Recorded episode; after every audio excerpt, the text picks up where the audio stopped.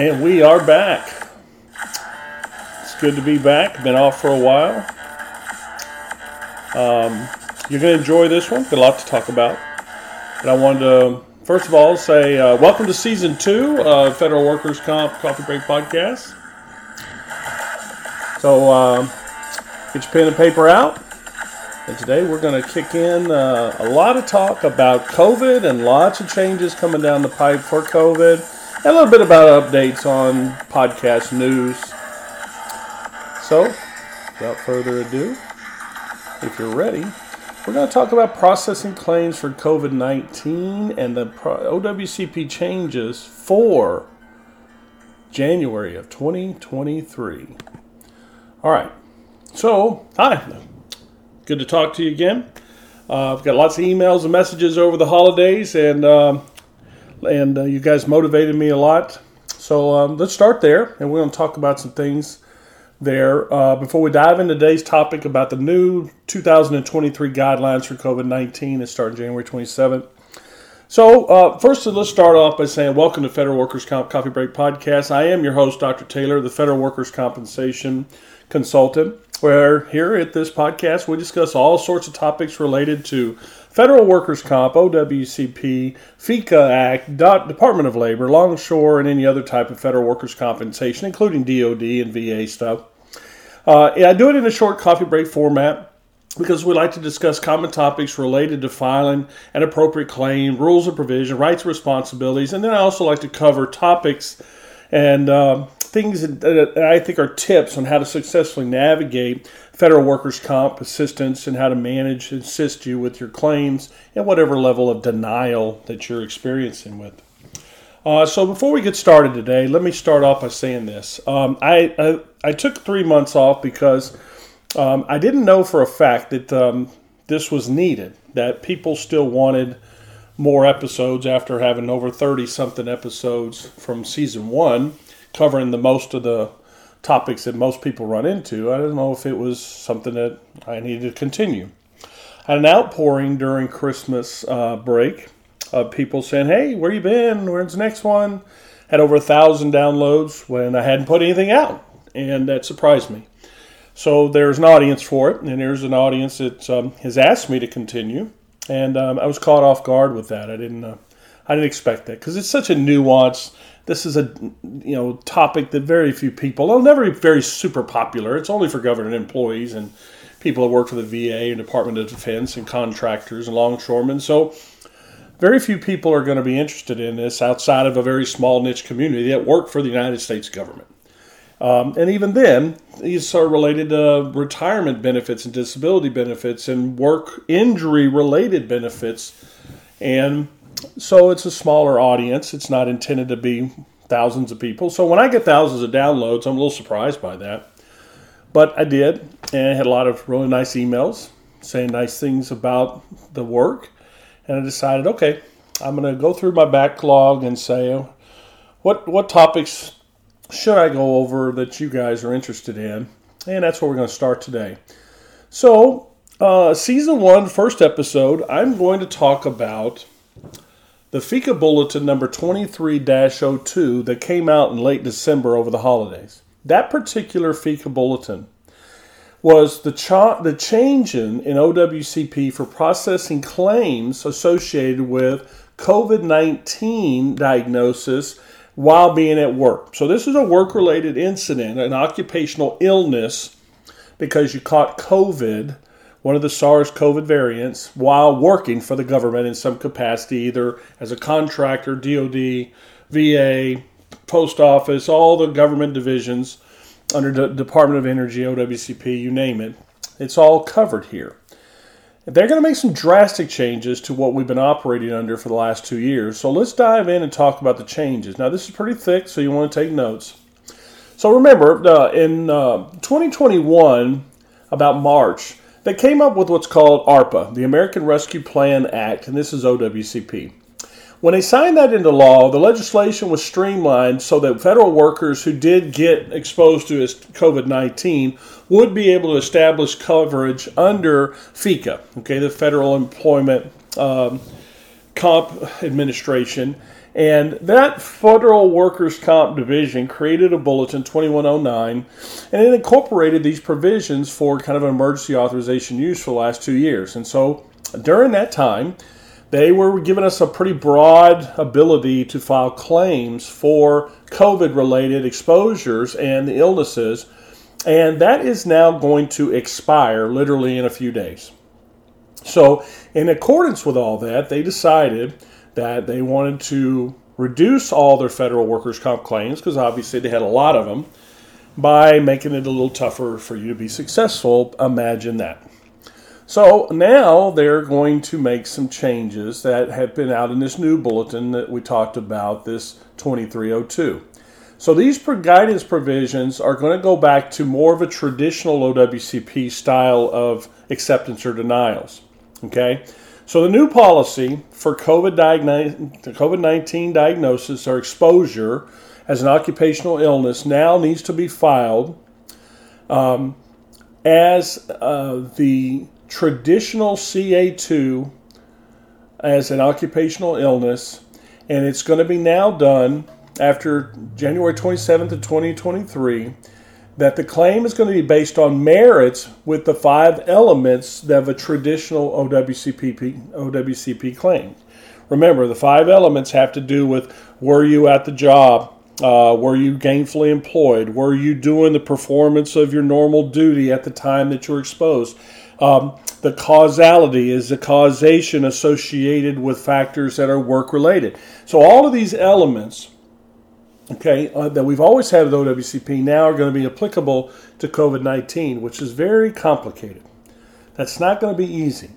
So, what they're going to do now is that they want you to file it under a CA2 because they believe in most cases this is clearly going to identify an exposure. Now, there are going to be some problems with that because some people might have only been exposed on one day. And so there are ways to file a CA1, but most people are going to file it as a CA2. And again, this is straight out of their bulletin. I'm going to go over what I think about this, but I'm going to go through the official documents first. So, if you are a incident where you're exposed to known COVID variants, people who already are carriers and it's known, and then you subsequently in that area get a COVID 19 respiratory virus exposure and illness, and you're going to file a claim, if it happens over a period of time, more than one single day work shift, it's a CA2. If it's a CA1, it would be you could prove that it happened on that day, and you can already see the problem with that. That's very hard to say, well, I got it on Wednesday, but you worked around that person for five days in a row in that week, and they were sick the whole week. So you can see how hard that is to tie to an incident as a CA1 because those circumstances are now going to be difficult to establish. So I think the exception, the way they're reading it, is this Form CA1 may be used only if the event alleged to have caused your COVID 19 diagnosis is identifiable as to ta- time and place of occurrence. That means you have to have a specific event or an incident of series of events in a single work shift. And if there is no clear identifiable incident or incidents over a single day or work shift to which you, the injured worker, can attribute your exposure and subsequent positive test, then the OWCP new guidelines say everybody needs to use a CA2. Now, if a claim is submitted on CA1 and you can identify an incident on a CA1, you can do that. But understand only then would you be administratively allowed to have continuation of pay. And if you need to know more about continuation of pay, go back to the COP broadcast that we did last year in season one. You can do electronic filing through eComp. That's still the same. Continuing pays, you know, pay where the agency is directed to us process your normal um, pay for the first 45 days, starting on day two of a CA1 single incident filing. You would get paid your regular work, uh, your regular paycheck for 45 days, calendar days. Um, if you could get successful filing of a CA1 that was tied to an incident. If it's a CA2, you're not eligible for COP. Now, creating of cases involving COVID 19 diagnosis, here's, here's some of the complication in the, the, material I want to go over. Cases involving CO uh, of COVID 19 after 27th of this year, 2023, will now be given a case indicator of what's called a CVD. cases involved with COVID 19 are now going to have a prefix of 55 and they're going to have a case indicator of CVD.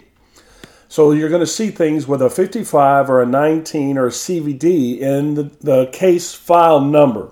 Now, the adjudication procedures are going to go back to what we've always done with OWCP and federal workers' comp. You're going to have to meet all of the five element requirements that has to be fully developed as uh, and there's no longer emergency use authorization or provisions so that you can be treated right away i'm going to talk about the problems that creates in a minute but let's just continue. So remember, remind yourself of the five elements. That means a claim has to be filed within the time limits that established. You have to prove that you're working as an employee and you're eligible. The claimant has to provide evidence of a diagnosis of covid-19 uh, they have to actually have experienced the events or employment factors, and they have to prove that under evidentiary requirements. And the alleged incident or events or exposure employment factors have to be done, have to be proven that you were performing your normal performance of duty requirements. Um, and then you're going to have to have the fifth element, the one that's mostly uh, causal relation stuff that has to be documented by your physician, it's going to have to be another medical narrative establishing that the condition manifested itself during a period of federal employment and that the claimant's work factors did indeed cause or aggravate this condition into this COVID 19 diagnosis. Now, all of those are traditional factors, but COVID exposure is not a traditional case in any way because we're still aggregating empirical data about what the symptoms are and what the treatments are. And there's lots of politicization of this, there's lots of debate. There's lots of symptoms that are forming in latency periods that are, you know, in, you know, not only are they being developed, but then it's arg- they're arguing whether or not they're related or not because there is no book on this in medical school. So the FECA procedure manual right now is crediting that you have to meet the five elements but that's just to say that you were exposed to COVID, that you had a positive diagnosis. If you have any symptomatology associated with that, that's certain symptoms, exactly. If you develop a cough or fever, those are simple and easy. But if you develop migraines and muscle aches and memory fog and clotting and heart problems and all the things that we're starting to see with this thing, your doctor's going to have to do medical necessity and causalgia. And guys, that's going to be rough. So there's a new uh, the new process is going to be kind of difficult the way we're used to with OWCP. Now, if a claimant alleges that their COVID 19 is a result of, say, sitting next to an individual that tested positive for COVID 19, which is probably the most common, OWCP may accept that as fact that the claimant sat next to the individual, but was sitting next to that individual supported by his performance of duty requirements, was he clocked in, and then at the time is it proven that he was performing his job activities? Can you see how convoluted this is going to be? But that's the new standard. So, the specialized requirements to establish a diagnosis of COVID 19 are going to go on through a much more difficult requirement. So, let's talk about the screening. In order to establish a diagnosis of COVID 19, you're going to have to have a positive polymerase, poly, polymerase chain reaction. Sorry, Southern boy mix has trouble talking sometimes, our PCR test, commonly called, or the antigen COVID 19 test, which is not the classic PCR test. Or you have to have a positive antibody COVID 19 test together with contemporaneous medical evidence and narrative that the claimant has documented symptoms and or was treating or needed to be treated by a physician. Um, if a positive PCR antigen or antibody test is not available, a COVID 19 diagnosis from a physician together with rationalized medical opinion supporting the diagnosis and an explanation as to why the positive test result is not available could be accepted. But I, I, I think that would be certainly rare, but it could be. But you're going to need some level of positive testing, and then you're going to have to demonstrate that any symptoms that you have are associated with COVID. So, as usual, you have to be OWCP approved physician, and if you use nurses or PAs or nurse practitioners, uh, you can do that. Just make sure that they get a, MD or DO to co-sign it for the validity of establishing a claim. I know if you go to Occ Health at the VA or you go to work, you know, HR at another division, um, they have some of those kind of staff there, and that's all fine. Just make sure that those tests are confirmed by an MD or DO to establish your claim. All right, now. Uh, there is no acceptance of self administered COVID 19 tests that was being allowed earlier. It is not allowed anymore. So the at home tests are out. They're insufficient to establish a COVID 19 under the FECA Act under this new bulletin and provision. That is because there's no way for FECA claim staff to have firmly established that the date and time the sample was collected matches the date and time the federal employee is making the claim. So you see the problem.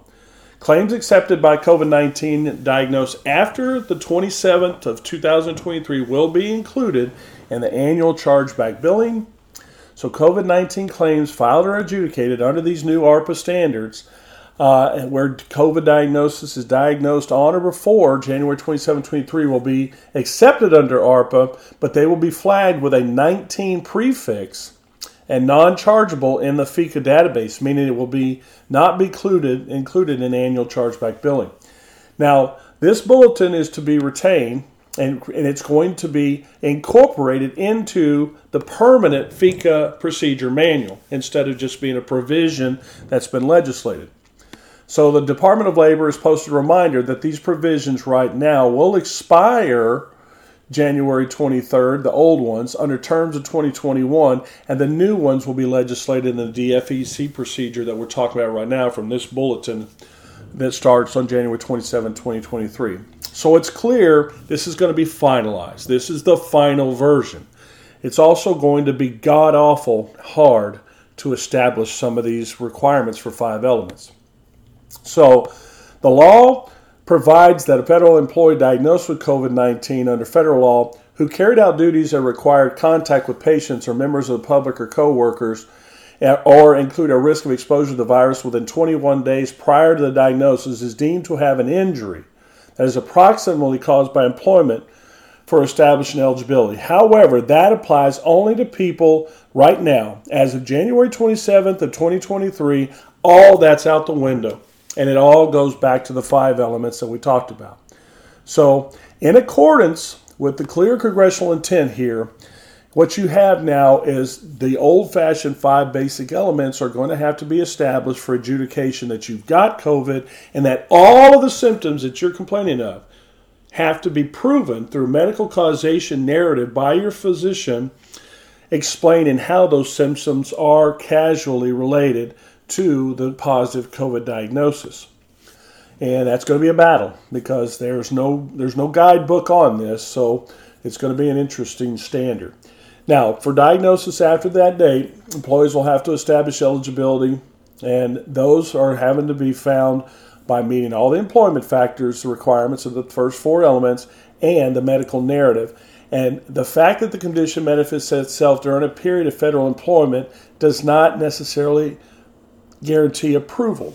So the belief that the claimant believes that the factors of employment caused it is insufficient.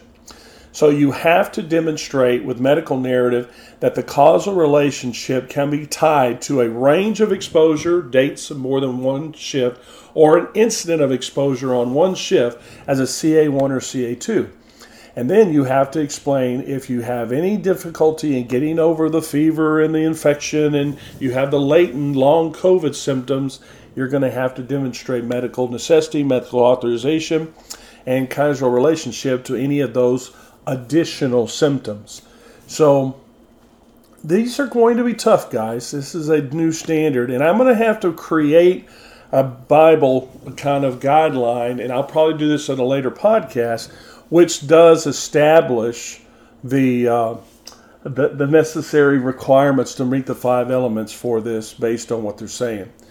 So um, I didn't pour my coffee today. I just forgot. Got so carried away and been a little rusty. I didn't pour our coffee like we used to do. I'll be sure and remember to pour coffee next time. But I think that does it for this episode. I'll uh, I'll be coming up with some new topics and some new material here in the next coming weeks, and we'll get started back into our one or two a month podcast.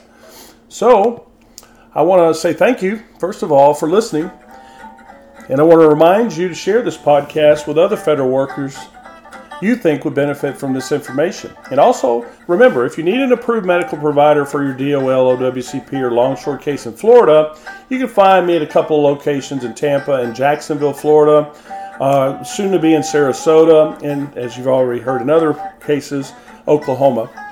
Um, to make a consult with me, just discuss your case, or if you know someone in Florida who you think would benefit from uh, reaching out to me, you can call me at the clinic, 813 877 6900. Also, if you're in another state and you want me to assist you with your claim, you can email me uh, for assistance for your doctor in your state at FedComp Consultants. That's F E D C O M P as in Paul, consultants at protonmail.com. Get lots of those, and I appreciate those, and I help out people all the time, and I help out their doctors all the time. All right, so I need to go warm up this coffee and get going, and as usual, I want to thank all of you guys for listening, and I first and foremost want to thank all of you. who Put on that uniform, uh, deliver that mail, put on that badge, take care of our veterans, and make this government run. This is my thank you. It's a big thank you. I've been doing this for 28 years now, and I want to retire one of these days. And I want this to be my gift to others that want to continue to treat federal workers' comp injuries. So this is something I do for free just for you. And for those of you I can't help around the country, I do it for free for your doctor. Um, so without further ado, I guess we'll call it a day. And remember, if you have a federal workers' comp claim and you need assistance, I'm here to help. So see you next time. I'm off to get my coffee warmed up. So keep sending those emails and questions and comments. And if you want me to discuss a particular topic, let me know. And uh, I'll uh, include it in my wheelhouse. And I appreciate hearing from you. And I'll uh, put it in the next podcast. See you later.